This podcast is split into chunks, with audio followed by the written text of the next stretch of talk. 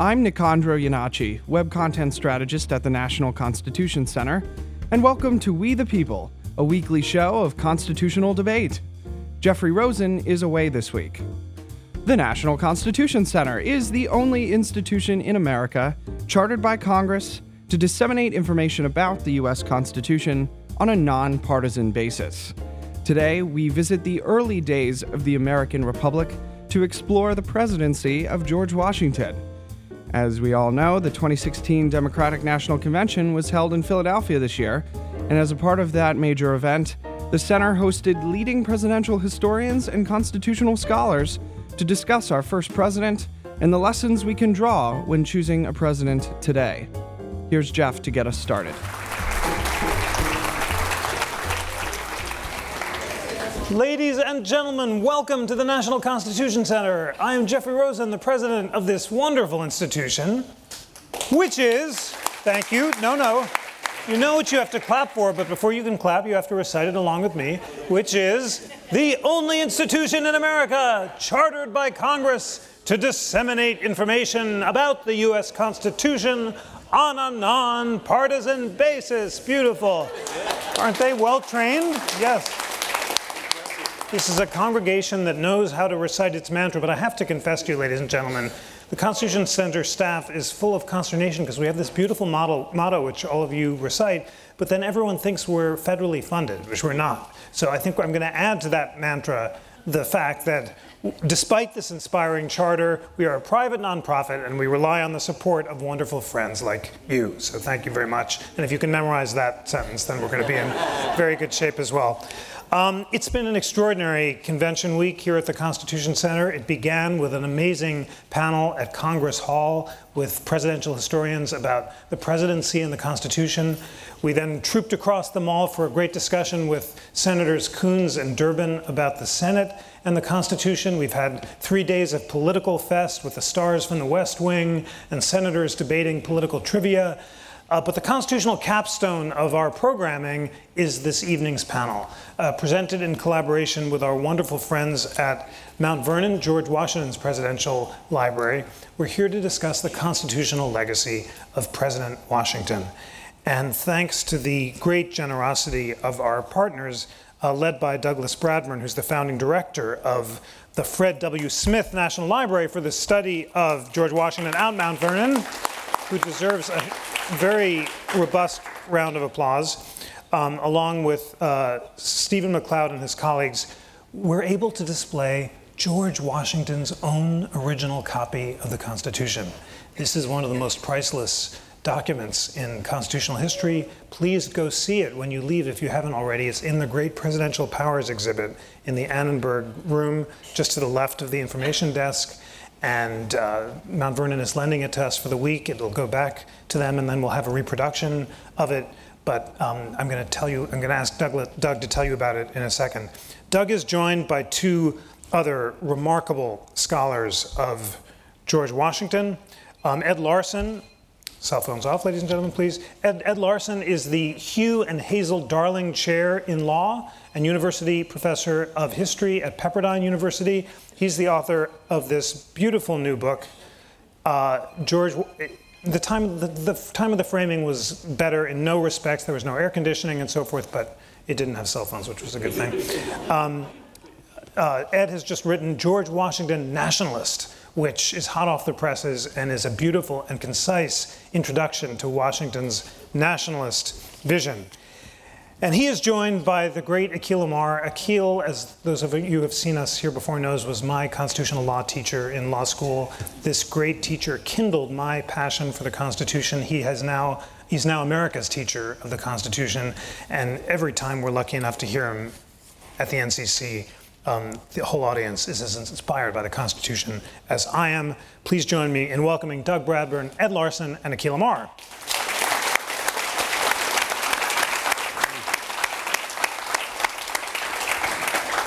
Doug, let us begin with you. You've lent us this beautiful document. Tell us about the acts of Congress. How significant is it? And most importantly of all, what are the marginalia that mm. Washington wrote in the margins of the Constitution, reminding him of his constitutional duties? Well, thank you very much. I'm delighted to, Thanks. I'm delighted to be here. A mic drop is an- an- uh, required in all Yeah, it's good. cool events. Well, I'm delighted to be here. I, before I launch into that, let me say briefly, uh, you know, what a great institution this is, and how, how excited I am to be a part of it and our partnership, in which you'll come to Mount Vernon this fall uh, to debate some aspects of the Constitution.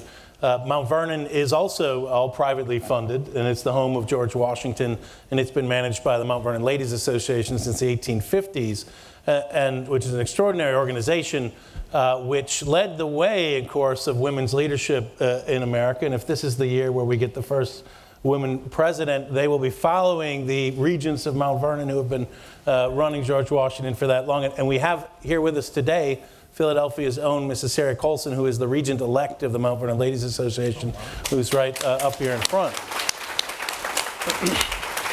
So the Ladies Association uh, have been managing George Washington's estate since the 1860s to make it available for everyone to visit, and they believed that people coming there didn't know enough about George Washington around the turn of the 20th century, or turn of the 21st century, and so they uh, raised the money to create an education center and museum, which opened in 2006.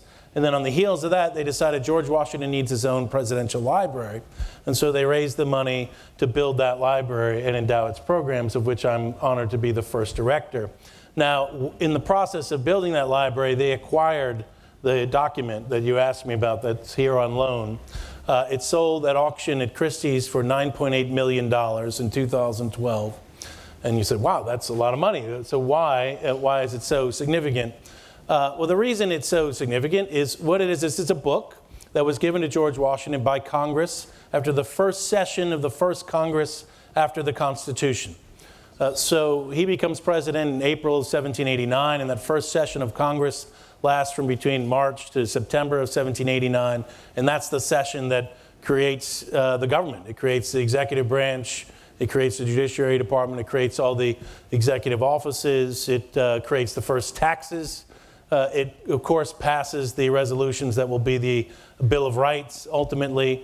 And so at the end of that session, they print out the acts that they pass. So the book is called An Acts Passed at a Congress between such and such a date held in New York. Uh, and in addition to that, it also has in it a copy of the Constitution. So the book that you can see here uh, is George Washington's copy. It has his binding that he put on it. It says President of the United States. And it opens up. It has his beautiful signature on the title page. Um, but the great thing about it is he, he sometime between receiving that book and, and giving the first State of the Union address in 1790, he sat down and reread the Constitution and he marked up little marginalia. So what you see is in Article 1, which is, as you all know, all about the legislative branch, uh, he, he, he, in those parts where the legislative powers are mixed with the presidency, where the president has some role to play, he just put little brackets and on the side wrote president.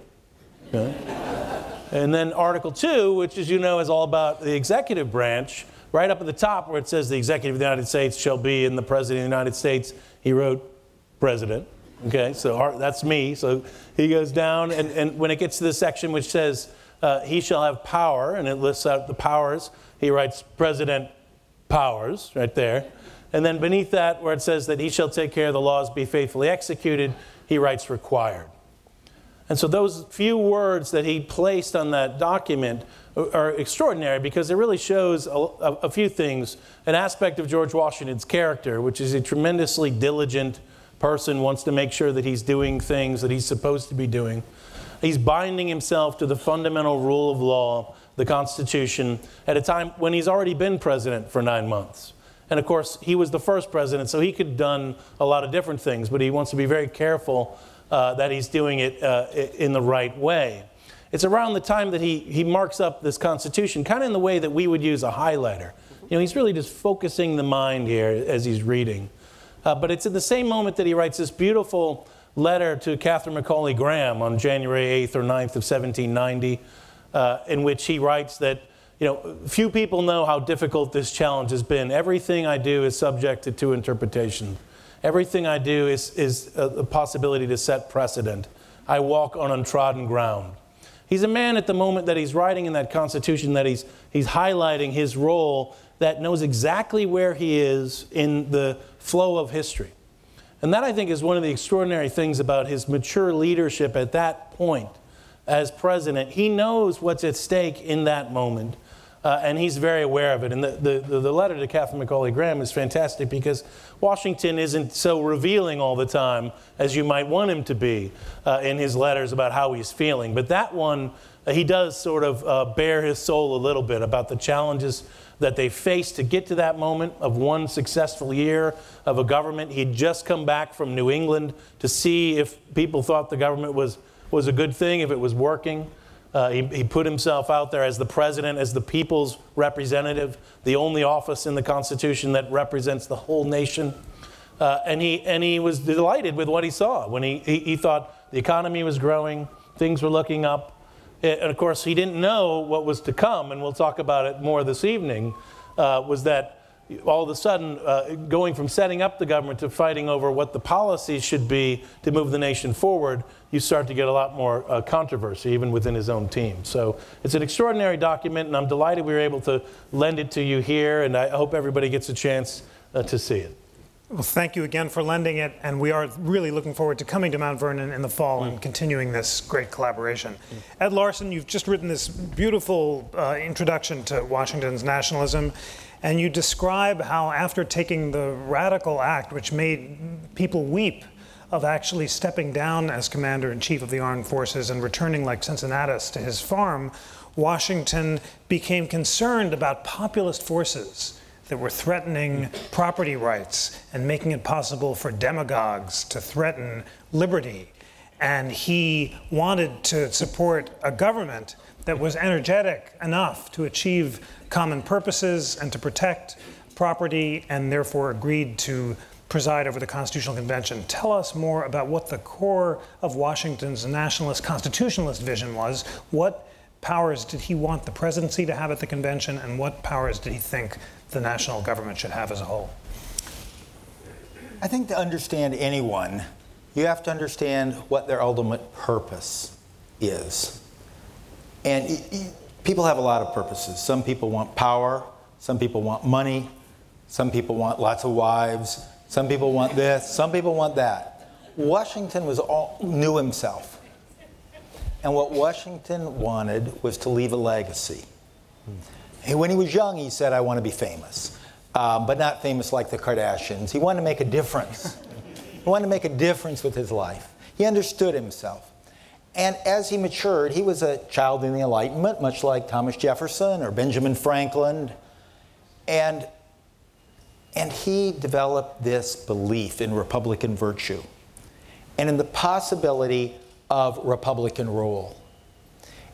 Remember, at the time, almost every nation had a monarch there, or a dictator of some sort. Um, there was divine right of kings, or there was, there was a power um, oligarchy. And he believed in Republican rule. He'd read the people, uh, the John Locke, and learned from those. And when the revolution came, he signed up for the revolution, even though he didn't need to, even though his mother tried to keep him from signing up and to stay home and take care of her. He had a, a state, he didn't need that. But what he wanted to do, he believed in the Republican vision. And so he went and fought the revolution nine years without pay or without leave. He led the revolution. And he led it by consensus. And he stepped down in part because then he wanted to create a government of the people. That's a phrase he used often in his letters. Lincoln later added by and for, but he, Washington would often say, I, want to, I believe in a government of the people. And he stepped down, and just before he's stepping down, he was worried about how things were going off the rails uh, because he wanted to turn it over to civilian rule, but it seemed like the Congress of the Articles of Confederation couldn't do anything. They couldn't manage anything. And the states because the Articles of Confederation created a League of Friendship, that's the phrase. Um, it had about the same amount of power as the United Nations. Every state could, could appoint as many delegates as it wanted. And, but, they, but they paid them, the states paid them, the states could recall them, the states could instruct them how to vote. And so the states were sovereign, not the, not the central government. And Washington had been imbibed he went to the revolution, I suppose, as a Virginian, but he came back as an American because he led people from all the states. in this war. And he thought America could be a great place, could be something new under the sun. He really believed that. With people, with the government of the people, something fundamentally different. And he saw it all going haywire. And so, two of his key last acts as commander in chief, he wrote two tremendous documents the circular letter to the states and a description of a military after peace, a peacetime military. And in this circular letter to the states, he pleads with the states to get a stronger central union. And it outlines the things they need. And among the things they thought they needed was we need one nation that has control over interstate and international commerce. He's thinking ahead of the, the EU, that as each were an individual state, Nation. each state was a nation. If each state was individual, they could write their, make the print their own paper money. They could build tariffs against each other. We would have all these little states with a limited economy fighting against each other because you always fight with your nearest neighbor. And he thinks we need to break down these trade barriers because we can make the whole pie bigger. Now, he knew that because he, he, he, ran a farm and he wanted to sell things. And he realized if we can, if we can break down tariff barriers, um, if we're not like England breaking off on their own, if we stay in the EU, we can have a greater union. He understood that. Hamilton did too, and that's why he brings Hamilton in to lead that. So did Robert Morris, so did others. So that was his one concern. The other concern is, like other Americans of his day, he realized the future of America lay on the frontier. What made America different? What made the possibility to create independent people? In, in Europe, almost everyone was some sort of a serf. 90% of people were serfs. They were trapped in their jobs, they were trapped on their farms, they were trapped as being a, a butcher or a baker or a candlestick maker or mostly just a serf on a farm. In America, there was always the West. They'd come over to the colonies, they'd be able to establish land of their own. We could move west. Now, moving west required getting that territory after the revolution, and he fought hard for that. So America got all the west, unoccupied west, to the, to the Mississippi River. But that meant opening the land for settlement by other Americans so people wouldn't be trapped on the East Coast. Rich people, he said, could invest out there and become richer. People without means could go out there and live and get a start. And so he wrote that second document we need a country that is strong enough to open the West. That was his military establishment. It would be a military establishment set on the frontier to open it up. In contrast, what he saw when he was after he was out of office is the central government did not have the power to raise taxes and therefore could not maintain an army. And no state was interested in opening the frontier because they wanted to keep the people in their state working. They didn't want them to go west in the, in the unoccupied land. So he wanted a government powerful enough, writing that from the beginning, powerful enough to raise, to raise taxes, maintain an army, open the West for all the people because that was the American dream lie out there. That was the property, property rights, but it was also individual freedom because we won't be free if we don't if we can't do that. So interstate commerce, taxing power, an army to open the West, maintain property rights. He saw that during his when he went out of out of um, office went, out of the, um, went back home to Mount Vernon, he saw all that collapsing. He saw states being taken over by demagogues. He saw states that had developed constitutions with a one house legislature ruling all, where you'd get a majority faction that would take away the rights of the, the creditors and printing paper, like, paper money like crazy, destroying property rights in Georgia and in Rhode Island. He saw the West being lost the, the, the, Native Americans had pushed back in and retaken two thirds of Georgia because there was no local militia and no army to push them out. He saw his own territories. When he went west to visit his own territories that he owned in the land he owned in Ohio Valley, he could not get to them because the Native Americans had pushed back in, and they, he was warned that if you went to your largest territory, largest land, you would be captured by the Indians that were lying in wait for you. Um, he saw Vermont actively conspiring with Canada to leave the Union. He saw talk of a Southern Confederacy breaking off. He saw states going their different ways. He saw Shays' Rebellion breaking down property rights because you had a creditor ruled government in Massachusetts. He saw all those things happening, and what he, he said, he wrote hundreds of letters, all in the same tone that was in his, his circular letter to the states and his letter on military establishment. And they all called for we need a new constitution. We need a new government that will give us the power to have con- central control over interstate commerce, stop the states from printing paper money, can maintain an army, can raise and spend money for national defense, and have a strong enough leader, a strong enough executive, yet a democratically elected legislature, courts that will enforce rule of law. He, he, he had a plan, he had a design, he had a concern. And that's what he took to Philadelphia. That's what he led as, as, the, as chairing the, the Constitutional Convention. Everything that he had been talking about for years came about, was put into that Constitutional Convention. He, he worked with the delegates, he listened to them, he pulled together the final document. And it's often said that one, at that time, his, his, his, his closest, almost an aide, he was a, James Madison, lived nearby. James Madison spent much of the period before the Constitutional Convention actually at Mount Vernon, working on the plan. Um, and it's often said that James Madison is the architect of the Constitution. Well, if you break down the pieces, you'll find out that if James Madison was the architect of the Constitution, then George Washington was his general contractor. And any one of you who have ever built a house or added an addition to the house, you will know it looks much more like what the general contractor has in mind than that architect who drew the blueprint. That was George Washington's vision, and that's what he carried through, and that's the Constitution that we honor in this building, rightly honor. It was so much the work of George Washington. Thank you for that beautiful introduction to Washington's uh, thinking. Uh, you summarize it so well in the book, describing his goals as uh, respect abroad, prosperity at home, and development westward.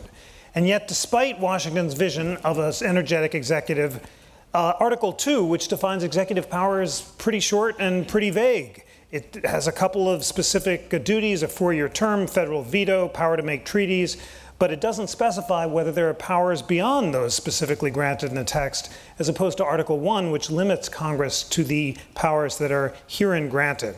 And Akhil, in your beautiful book, America's Unwritten Constitution, and ladies and gentlemen, you know you always get a homework assignment whenever you come to the NCC. You must read Akhil's books as introductions, rigorous but clear to the essence of constitutional thinking, and I would begin with America's Constitution, I think is the best one to start with, and then America's Unwritten Constitution, which goes beyond the text, describes how practice has come to define our constitutional values. And in that great book, you note a series of presidential uh, powers that are taken for granted today but are due to Washington's actions, leaderships, and constitutional interpretation, including diplomatic recognition, treaty negotiations, the cabinet, not always soliciting the Senate's advice, removal of executive officers.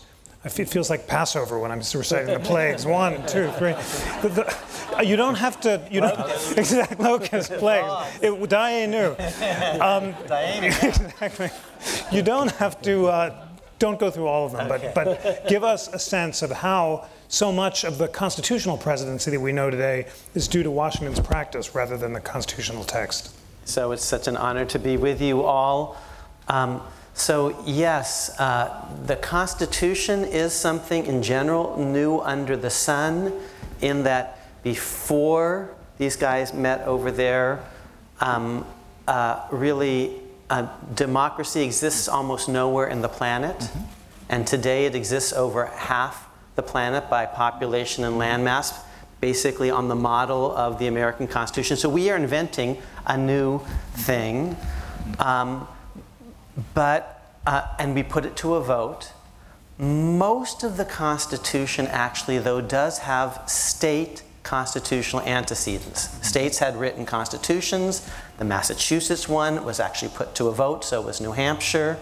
Uh, bicameral legislatures in most of the states um, judi- um, uh, uh, judges and juries, um, some traditions of judicial independence in, in most of, of the states. Um, uh, bills of rights, written bills of rights, beginning with George Mason's in, in Virginia. So many of the features of the American Constitution really um, echo state antecedents. This is um, since uh, Jeff has been very generous to mention books, he has a great one out on Brandeis.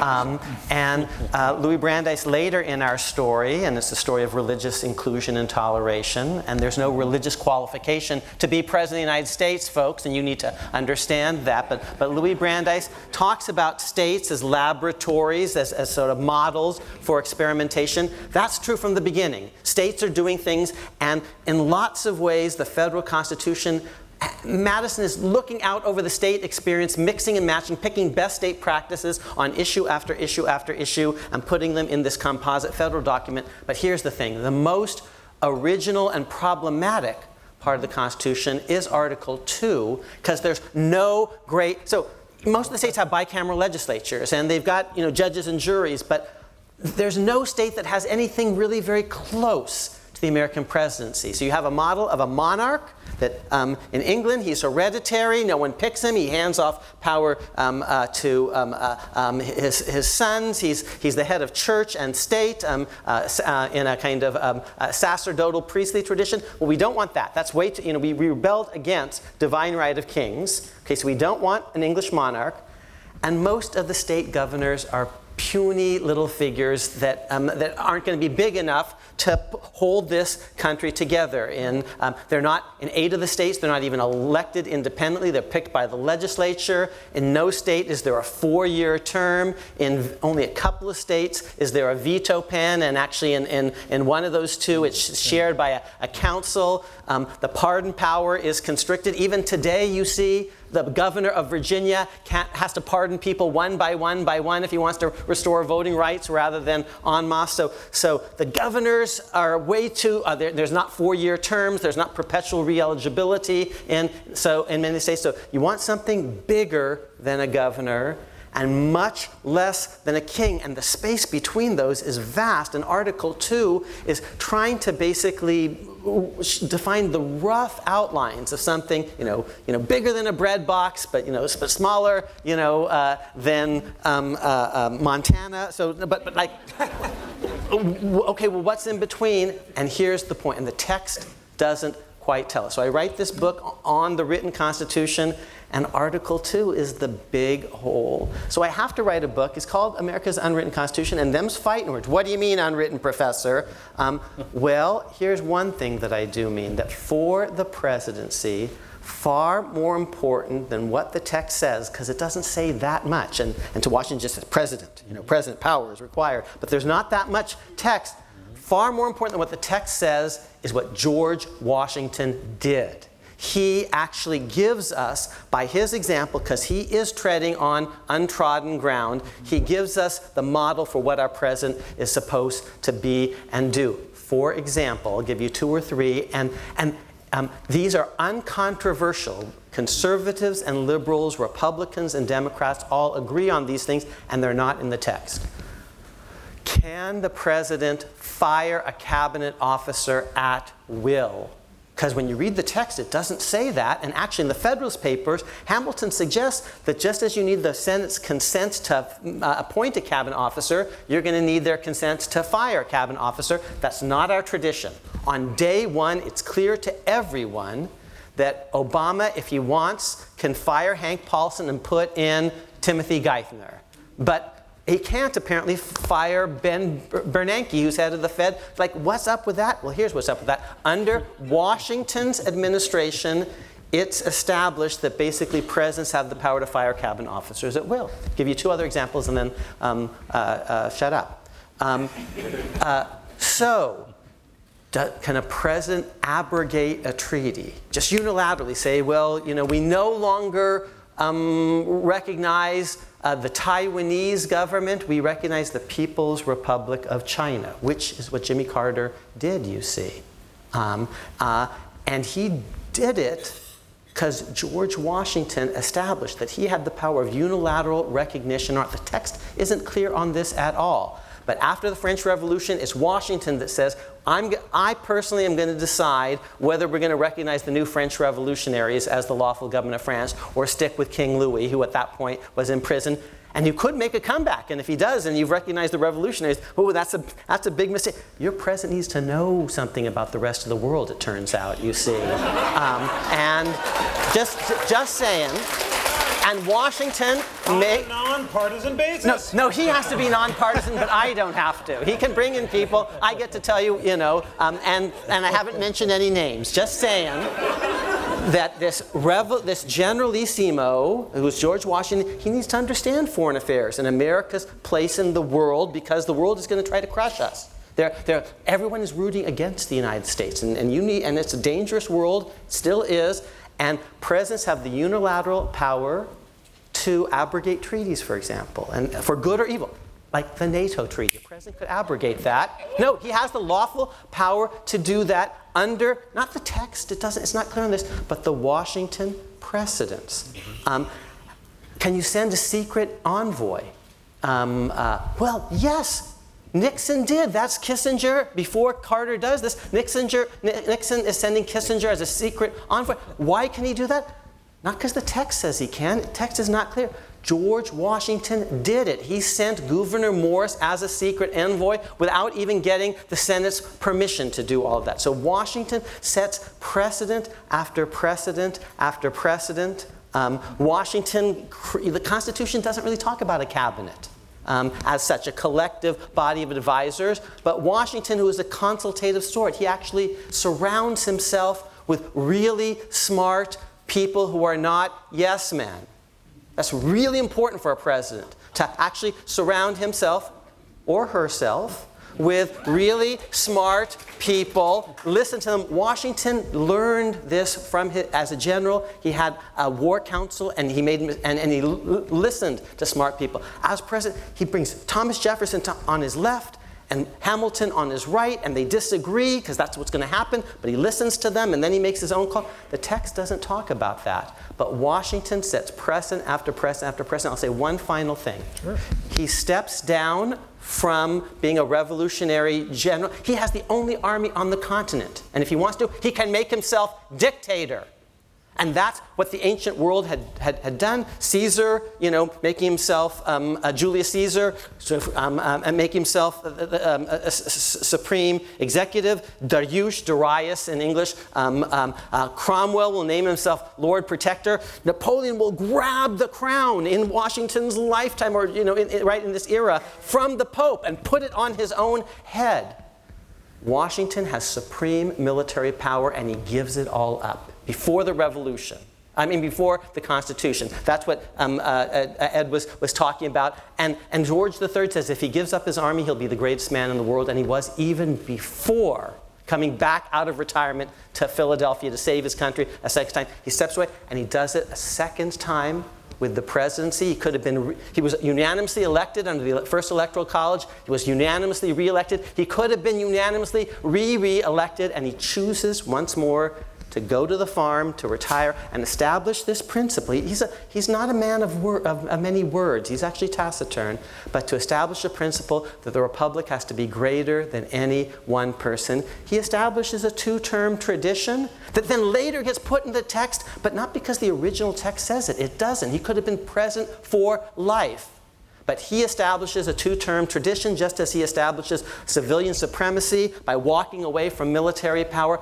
Much of our Constitution, this is what I mean by an unwritten Constitution. Um, it's established not by activist judges today, but by the model of George Washington. Beautiful. Yeah, great. You can see, ladies and gentlemen, from Akhil's passion why he is one of the great teacher of constitutional uh, history and law in America. Uh, Doug, we've learned about Washington's uh, dutiful annotations of the Constitution. We've learned from Ed about his nationalist vision. We've learned from Akhil about his practice, which shaped the modern presidency. And yet, there's a vigorous debate today about the scope of executive power. We saw it in the split Supreme Court decision about whether President Obama has the power to defer uh, the deportation of immigrants without congressional authorization. And this debate about the scope of executive power goes back throughout American history. Theodore Roosevelt thought the president could do anything that wasn't explicitly forbidden by the Constitution. William Howard Taft, the subject of my next book, believed the opposite that the president could only act if his actions were specifically authorized by the Constitution. That debate, Akhil said Washington had Hamilton and Jefferson on his right and left, went back to the founding of the Republic with Hamilton advocating far broader presidential powers, especially over the economy, and Jefferson advocating a much more restrictive view. Tell us about the debates that Washington faced over the scope of presidential power as embodied by Hamilton and Jefferson, and which of those visions he embraced. Um, well, thank you. Uh, a, a, a, grace note on, on your point about knowing about foreign affairs. One of the first objects George Washington purchases when he becomes president is a globe. Yes. Uh, and it's an extraordinary object that we have in Mount Vernon that you should all come and if you see, and and if you go to um, the National Gallery of Art, a spectacular painting by Edward Savage is called Yep. The Washington Family. Um, and you'll see literally at there. his feet that beautiful globe. And there are all sorts of maps that are laid out on the table. And you know, he's a surveyor. He's interested in land in the West. So they're thinking about uh, America and, and the world very spatially. After Washington's death, there's an auction of a lot of things from the mansion, and one of those items is the globe. And actually, Jefferson sends someone to try and get the globe while Jefferson's president of the United States in Washington, D.C., and he's not able to win it uh, at the auction. So the globe could have had a, a lifetime uh, in another president's. Anyway, so the question back to the, uh, to to the the question uh, about uh, Washington kind of struggling with the, the uh, the powers of the presidency and the different kind of advice he's getting. Well, the fight over the bank is really a fight over the, the legislature's power in this sense. It's a fight over whether or not the Constitution gives the legislature the power to create corporations. And, and Madison and Jefferson are arguing that it doesn't, uh, that it's not an enumerated power. Uh, and, and Hamilton argues that it does. And so the fight that Washington's having is actually whether he should veto that bill that's passed. So that would have been a way the, the president could have been making a, const- a statement about the meaning of the Constitution if he would have vetoed it aggressively. A, a better example about him thinking about the Can pre- you just tell us more about that? What did, how did he resolve that uh, debate? Well, so the the fight over the fight over what to do with the the uh, the challenge of the credit of the United States was so uh, kind of multiple phases. The first fight was over is the country going to assume all the state debt from the Revolutionary War and create one national debt out of it uh, and fund it at par? So that's a fight because maybe you shouldn't fund it at par because all the debt's owned by these speculators now and not the original holders of the debt. The original holders were people like poor soldiers and they sold it for pennies on the dollar. And if you're paying the speculators, you know, dollar for dollar, then they're making a fortune and the people that you, you should have been paid got, got, got screwed. Uh, that's a challenge there. There's a big fight over that. Uh, and of course, that's only resolved with the fight over the capital and where the capital will be. And Washington is at play, and this, this is a famous dinner table compromise. If you all know the musical Hamilton, this is happening in the, in the room where it happens uh, song, where uh, Jefferson and Madison and Hamilton uh, basically make a deal so that the Congress will assume the state debts and fund it at par but that the capital will move from New York City to eventually, well, first to Philadelphia and then eventually uh, to this swamp on the Potomac. Uh, and, and Washington's actually more involved in that than most scholars know. Uh, he, he very much covered his tracks to the extent he is involved. But there's a couple of letters which say things like, the big knife wants this to happen. And that's his, his, his Indian name is the big knife, George Washington. Uh, and, and so he's called that. So that's, so that's a, a sideshow in a way to the, to the larger question then. I mean, Jefferson supported, as Secretary of State, just come back from France, supports the idea that the credit of the United States has to be figured out. Um, but when he sees the uh, plan for the bank, which Hamilton reveals later on that year, all of a sudden the scales fall from his eyes, as he says, and he realizes that Hamilton's trying to create a British state financial system in America. I mean, Hamilton is writing the bank statute with statutes of the Bank of England on his desk. So it's not exactly, you know, uh, it's an easy leap to say, uh oh, he's trying to recreate the Bank of England in the United States. And didn't we just fight a revolution to get away from this kind of system? Uh, and so then the fight becomes about the Constitution. Well, this is a, a matter of constitutionality as well as policy. There's no power in the Constitution that allows the Congress to create corporations. So they fight it out. And uh, Washington listens, as, as you said, he deliberates maturely. One of his expressions is deliberate maturely and execute promptly. He listens to both sides. Uh, well, Jefferson actually visits him at Mount Vernon during one of the off cycles uh, and really lays it on. And Washington basically agrees with Hamilton. He, he's not going to veto the bank bill. Uh, he's going to support it. The Attorney General, Edmund Randolph, had also supported it. Uh, Jefferson would always complain that Randolph was like a reed blowing in the wind, and you never know which side he was going to end up on. But Washington was, a, was also kind of navigating this middle road often. But when he, he refused to veto the bank bill, that led immediately to Madison, who was, who was in the House of uh, Representatives, and, and Jefferson to create the first national opposition newspaper, the National Gazette, where they hired Philip Freneau. And so the, the immediate consequence of making that decision was that you, you start to get an organized political opposition. Because really now the stakes are higher for Madison. You can't have uh, backroom deals anymore because if you're going to violate the Constitution, then the only way he's going to win really is if he, if he gets the people that agree with him elected. So you need to beat him in the House of Representatives, and Madison can't beat Hamilton in the House. So you're going to organize a majority faction, and, and that's the beginning of the party system ultimately.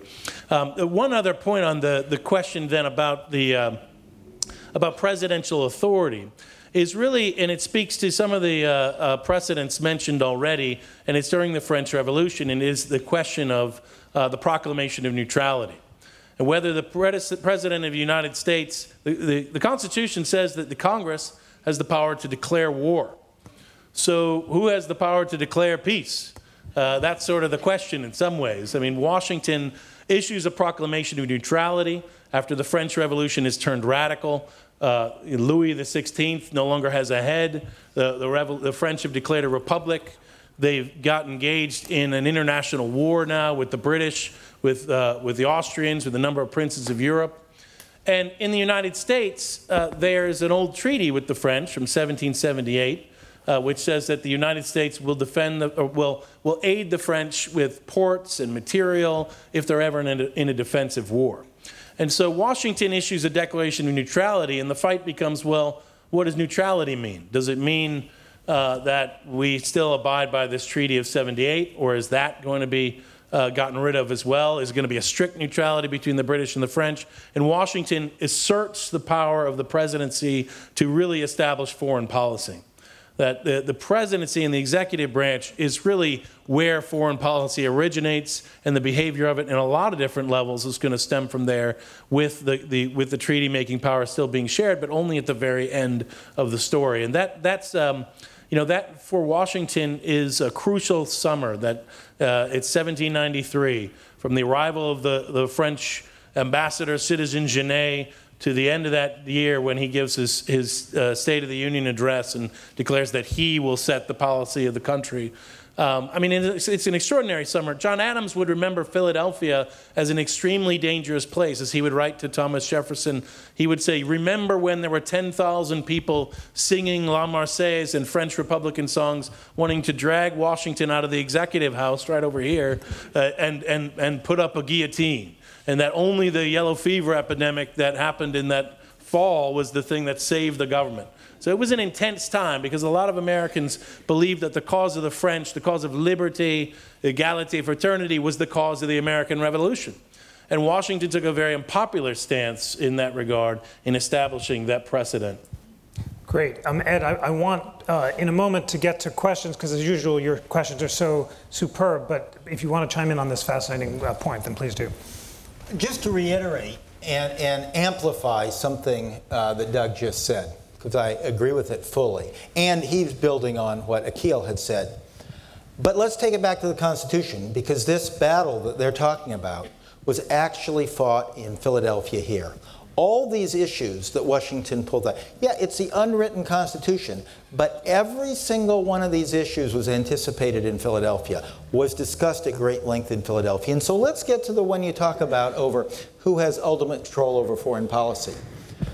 Remember when Madison came here, he brought the idea of a, what we would make much more closely to a parliamentary um, uh, uh, democracy. The idea in the, Jeff- in the, in the, in the um, Virginia plan was that the legislature would pick the president. And there, but the concern was well, if the legislature picks the president, the president, even if he has a term, will ultimately be beholden to the, pres- the legislature. He'll be their tool because he'll want to get reappointed. And if the term's short, he'll really want to get reappointed. So they'll be the agent, and, that's what is working in England. In England, I mean, heck, if they don't like Cameron, he's gone, and they bring in what's her name? I forget name. Theresa May. There we got a new person. They almost brought in Boris Johnson. Wouldn't that be scary? Whoa, he's crazy. Um, but I mean, he's a nut. Um, but they almost And we brought don't him have in. any of those types in America. They almost brought him in. But that's what we almost had. And the more time is spent at the Constitutional Convention debating how to create the presidency, as we've heard from Akhil. That was truly the new creation. And if you look at the early part, the original version and the second version and the third version, all the way to September. And remember, the convention only lasts from May to September. The power to draft treaties was exclusively in the Senate. The Senate would draft treaties. Then you would have you would have power over the foreign policy in the hands of the Senate. That group doing it together.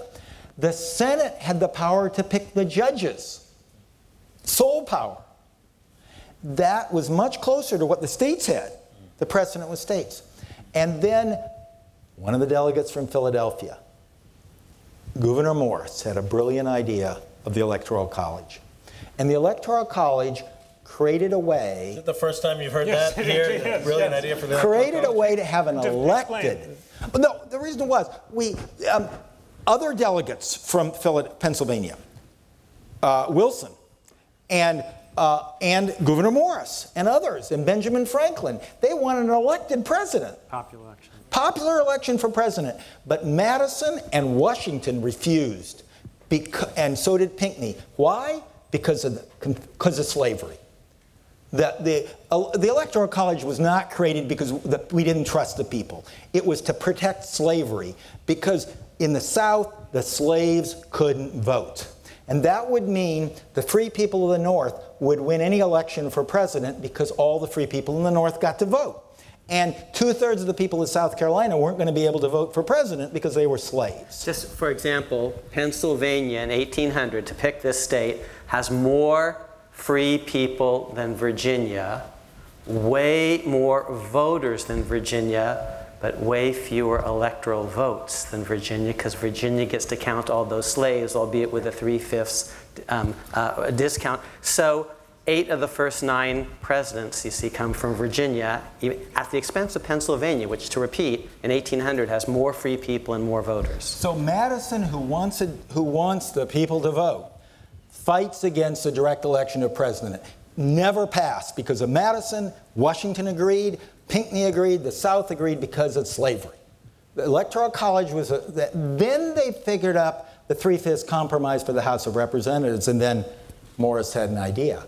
We can have, if we borrow the idea of the three-fifths compromise and throw it into the presidency so every state gets the same number of electors as they have senators and representatives, they'll get their slavery boost. But they can limit who votes to the white people, to the free people. And so, but what that allows is an election of president, because before they were stuck with legislative appointment of the presidency because the legislature, of course, each state could pick the legislators, the members of Congress, and they pick the president, and you don't have this worry about this about the slave, slave states not having as many votes. So they get a way to get an independent election for the president.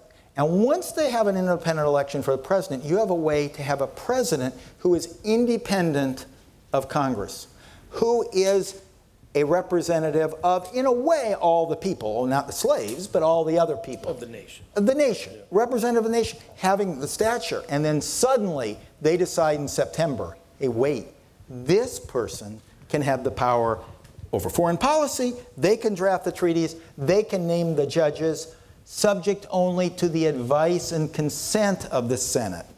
So that shifts this over thanks to the Electoral College, thanks to having an independent president, because there's no point in doing it if the president comes from the legislature, appointed by the legislature.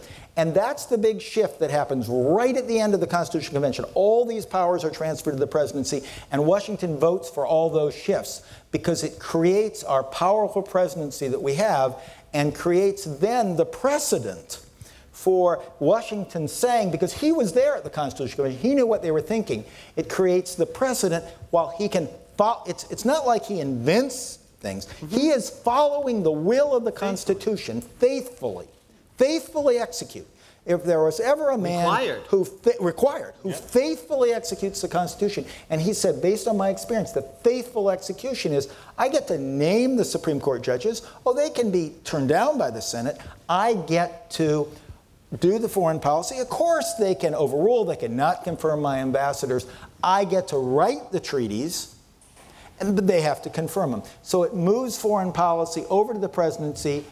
Now, in England, of course, the foreign policy is controlled by the, the by, by, the, uh, by the House of by Parliament. And here it's the presidency. So Washington, in doing all these things that Akhil accurately portrays, is following what he knows is the will of the Constitutional Convention.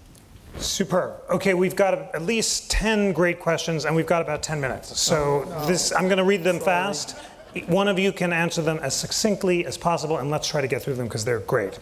Uh, parties were mentioned. Here's one about them. George Washington, in his farewell address, penned by Hamilton, argued against factionalism and parties. Was this ever reasonable to expect? Akhil.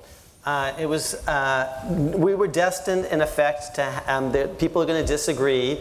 Um, everyone was for Washington. He, he towered head and shoulders above virtually everyone else, almost literally, and, and, and see Jeff's wonderful uh, little introduction to Signers Hall where he actually shows you, if you just go over there, how Washington towers over the rest. So he's unanimously elected and re-elected, and he would have been unanimously re-elected. But once he leaves, these other folks start to square off against each other, and one party, nat- one sort of group naturally t- kind of inclines toward France, and the other toward Britain, and you have the emergence of basically this two-party system that's codified eventually in an amendment to the Constitution, the, the 12th Amendment, that really uh, makes it possible for there to be basically two teams, two parties, squaring off a plebiscitarian presidency with a, a, a president and a vice president. And here's now the one final thing. It's a, most of our presidents, you just, we just need to say this, because we have to be adults. Most of our presidents have actually been failed presidents. It's an almost impossible position. You have to do so many different things. And one of the things you have one of the things you have to do, you have to be legislator in chief and prosecutor in chief and diplomat in chief and spy master um, in chief and administrator um, in chief and the leader of the free world. You, all these things all, all at once. But you have to be both leader of your party, there's a party meeting right here, and leader of us all. Prime minister and head of state. You know, Queen Elizabeth and Theresa May at once and, and Washington, because he emerges, he's there before parties, is unique. Because after Washington, there are two parties, and the difficulty of being both leader of a party when America is divided and leader of us all makes it an almost impossible position. And then when you add all the, the, the, the, the, the, the responsibilities, so many of them, it's really almost impossible for one person to really do it all well. It was a beautiful answer, but it did not uh, meet the one minute rule. Oh, so um, we are, ne- but, but, it was excellent. It was, it was, it was excellent, nevertheless.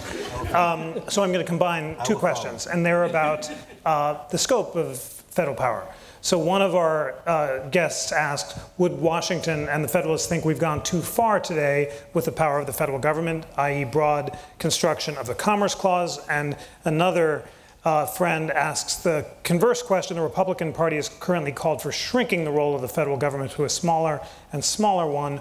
Would Washington agree? Um, Doug, you began to talk about the scope of uh, uh, federal power. Where would he fall in our current debates? That's an impossible question to answer well or in, le- in, in less than a minute. but I a will say, I, I think in general they'd be surprised at the extent of, of uh, uh, power that the federal government I don't has. think- I don't think Hamilton would, Washington would. Yeah, well, the question's about Washington. Uh, so, He And- said founder. well, I think Washington would be would be surprised at the extent Yeah, of it. I mean, I the agree. notion of balance was always I agree. important. I agree. The states were always going to be very, very important, and they were dominant for much of the 19th century. Uh, so I, I think that that would that would be my I agree. gut I reaction. agree. Great.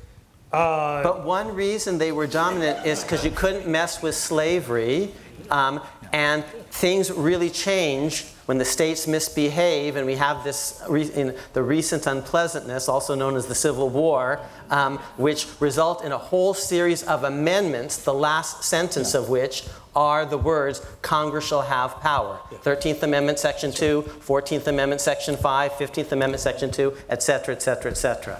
Okay, um, and I'm asking you this as a party game because it's a really complicated and important question, and you, you, you, you got 30 seconds to answer it. Here we go.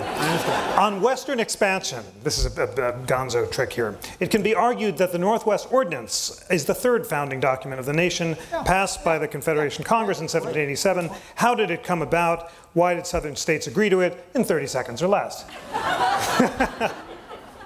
Because they wanted to open the they wanted to open the Northwest territories, and they thought they could better handle without that the Southern territories, and they actually thought the Southern territories would open earlier. But the Northwest Ordinance was a founding document. It added new powers. Um, it was a product of the of the very much of the Articles of Confederation. It couldn't have been done that way by the Constitution. So it is important, and it set a it set a precedent, much like Washington's I agree. um, presidency. It set a precedent that became the norm for adding new states. And it reflected Washington's vision of progressive settlement. He had already articulated the notion of pro- progressive settlement to open the territories, and this institutionalized it. So Washington had a role even in the Northwest Ordinance. Yeah, and it prohibits slavery in language that will be word for word for word, the 13th Amendment. It's about homesteading in the West that will be Lincoln's policy of 160 acres in the West. It is a great founding document. And it requires public education. Absolutely. Ed, uh, that was a beautiful job, actually. A round of applause for that very succinct uh, answer. Okay, just, just a few more, because there is a uh, convention uh, to watch. Uh, Akhil, uh, you talked about precedents. Did Washington set any precedents which have been overturned? Well, Washington, with the Neutrality Proclamation, went a little further, perhaps, than he should have, got out over his skis, so to speak, in which he said, not only, you know, um, is, uh, uh, are we not to sort of trying to um, mess in this European conflict between Britain and France, but he seemed to suggest that anyone who did would be federally prosecuted. And there was rightful pushback against that because you know what turns out in our system? Presidents don't unilaterally get to make criminal law policy. It's not a crime unless actually Congress makes it so in a statute that's clearly defined. And it's very important for every president to understand you don't just go around locking people up because you don't like what they, what they think. Congress has to pass a law with clear definition, and even Washington on that one got pushback, and rightly so. Um, Doug, this is a fascinating question. Uh, how did Washington's Stoic philosophy affect the decisions of his that shaped the Constitution? Well, that it implies that I agree that he had a Stoic philosophy. Ah, Um, did, let me rephrase it. Did Washington's Stoic philosophy affect the decisions that shaped the Constitution? Washington believed in deliberating carefully over every decision he made. Uh, he believed in doing little when little should be done and doing what was necessary and no more. And in that sense, he was a minimalist to get the job done. You know, when he marched the army into western Pennsylvania, for instance, he left at Carlisle and went back. Uh, once he was assured that it, would achieve the purposes which he put to it, which is assured that the law would be obeyed, that the people who were in rebellion were going to be arrested, and that it was was done. So I, I think he was. Uh, I mean, he, in the classical sense, he believed in virtue and self sacrifice, but he, he also believed in the Aristotelian good life. I mean, he had nice things around him. Uh, he had a nice table set for him. He, he presented the presidency as a fashionable, you know, solid, uh, uh, beautiful place, not a monarchy, but also not as severe as Jefferson would, who showed up on horseback and dressed in black and wearing his robe when he met with foreign dignitaries and that sort of thing. So Washington was not quite the stoic, I think, that uh, we, we might want to imagine him to be. Nice. All right, well, there is a question. I know it's on everyone's mind, so I'm going to ask it to everyone for the final round. Uh, and uh, here it is. Uh, what singular advice would Washington impart uh, to the next president uh, who we elect in November. Uh, Akhil. Wow, that's um, that's a hard one. But the very first um, thing that uh, the, pre- the presidency is a constitutionally defined office. We're here at the National Constitution Center. The very first the oath of office of the presidency is prescribed word for word for word in a very short document. It's the first obligation of the it doesn't make one president. When it's president before, one takes it after actually one has already become president, one takes this oath and it's an oath to preserve, protect, and defend the Constitution of the United States and I do think, and I didn't know, this is the Childs and Swaine book, uh, uh, uh, the one that you have, Childs and Swaine, the, the first volume. Yes. Yeah, okay, so I've, I've, I, Yale has a, a, version, but not Washington's yeah. version. But, and so I'm learning, as you are, that the first thing that Washington does is he rereads it, and, and we know he rereads it carefully. He takes the Constitution seriously. So I would say that would be great advice.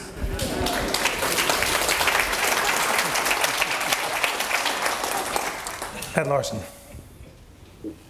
Both as general and as president, Washington, as Doug has said, was slow to decide, del- clear in his deliberation, but he always listened.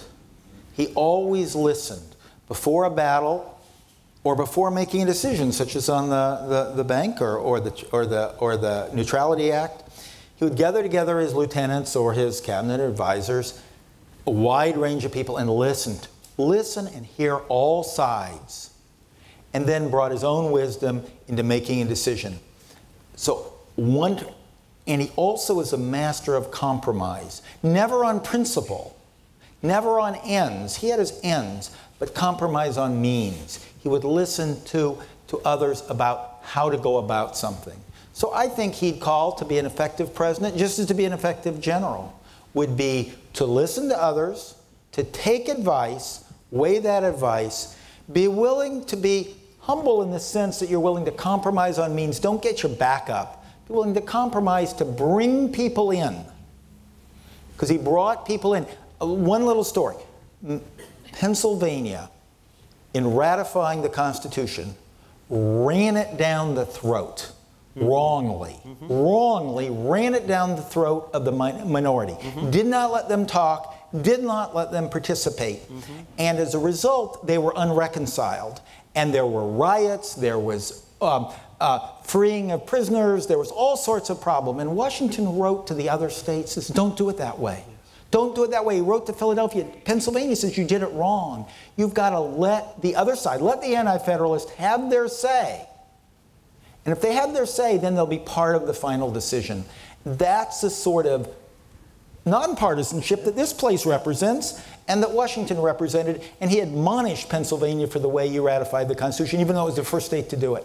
And so I think that's what he listen, listen to the other side, let everyone have their say, and let them be part of a reasoned decision, and then carry through. Beautiful. Respect the Constitution, listen to all sides Doug Bradburn, founding director of Mount Vernon Presidential Library, last word to you. Humility in action was crucial for him. It's already been expressed in, in you know, humble to the document and the rule of law, humble uh, in the way you listen to people. And that was fundamental to what Washington did. Uh, and, you know, he would say, and it's already been expressed many times here, he would say, you have to, humility in action, surround yourself with really good people, as Akhil has mentioned.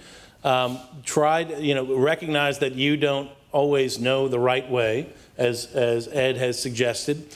And one of the great things he did in his presidency, which wasn't repeated until Monroe, and I don't know who repeated after that, I guess technologies would have to increase, was he visited every state of the Union at a time when there isn't railroads and cars and planes and there's no roads really worth going on.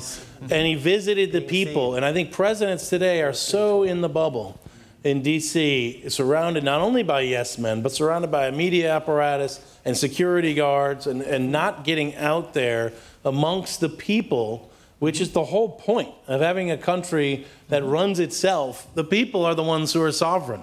And the president represents the nation and has a duty to get out there and show yourself and listen uh, to the people. So I, I think it's a, we all agree that these, you know, this notion of listening, being humble, you know, being, being humble to the law uh, is, is the way to be a successful president. Inspiring advice from George Washington. Ladies and gentlemen, please join me in thanking our panelists.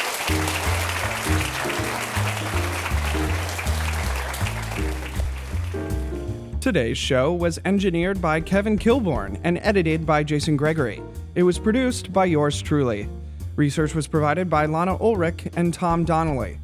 The host of We the People is Jeffrey Rosen, who will be back next week. Get the latest constitutional news and continue the conversation on our Facebook page and Twitter feed at Constitution CTR. We want to know what you think of the podcast. Email us at editor at constitutioncenter.org.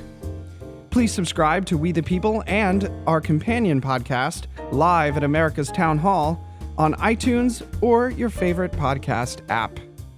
We the People is a member of Slate's Panoply Network. Check out the full roster of podcasts at itunes.com slash panoply. And finally, despite our congressional charter, the Center is a private nonprofit. We receive little government support, and we rely on the generosity of people around the country who are inspired by our nonpartisan mission of constitutional debate and education. Please consider becoming a member to support our work, including this podcast. Visit constitutioncenter.org to learn more. On behalf of the National Constitution Center, I'm Nicandra Iannacci.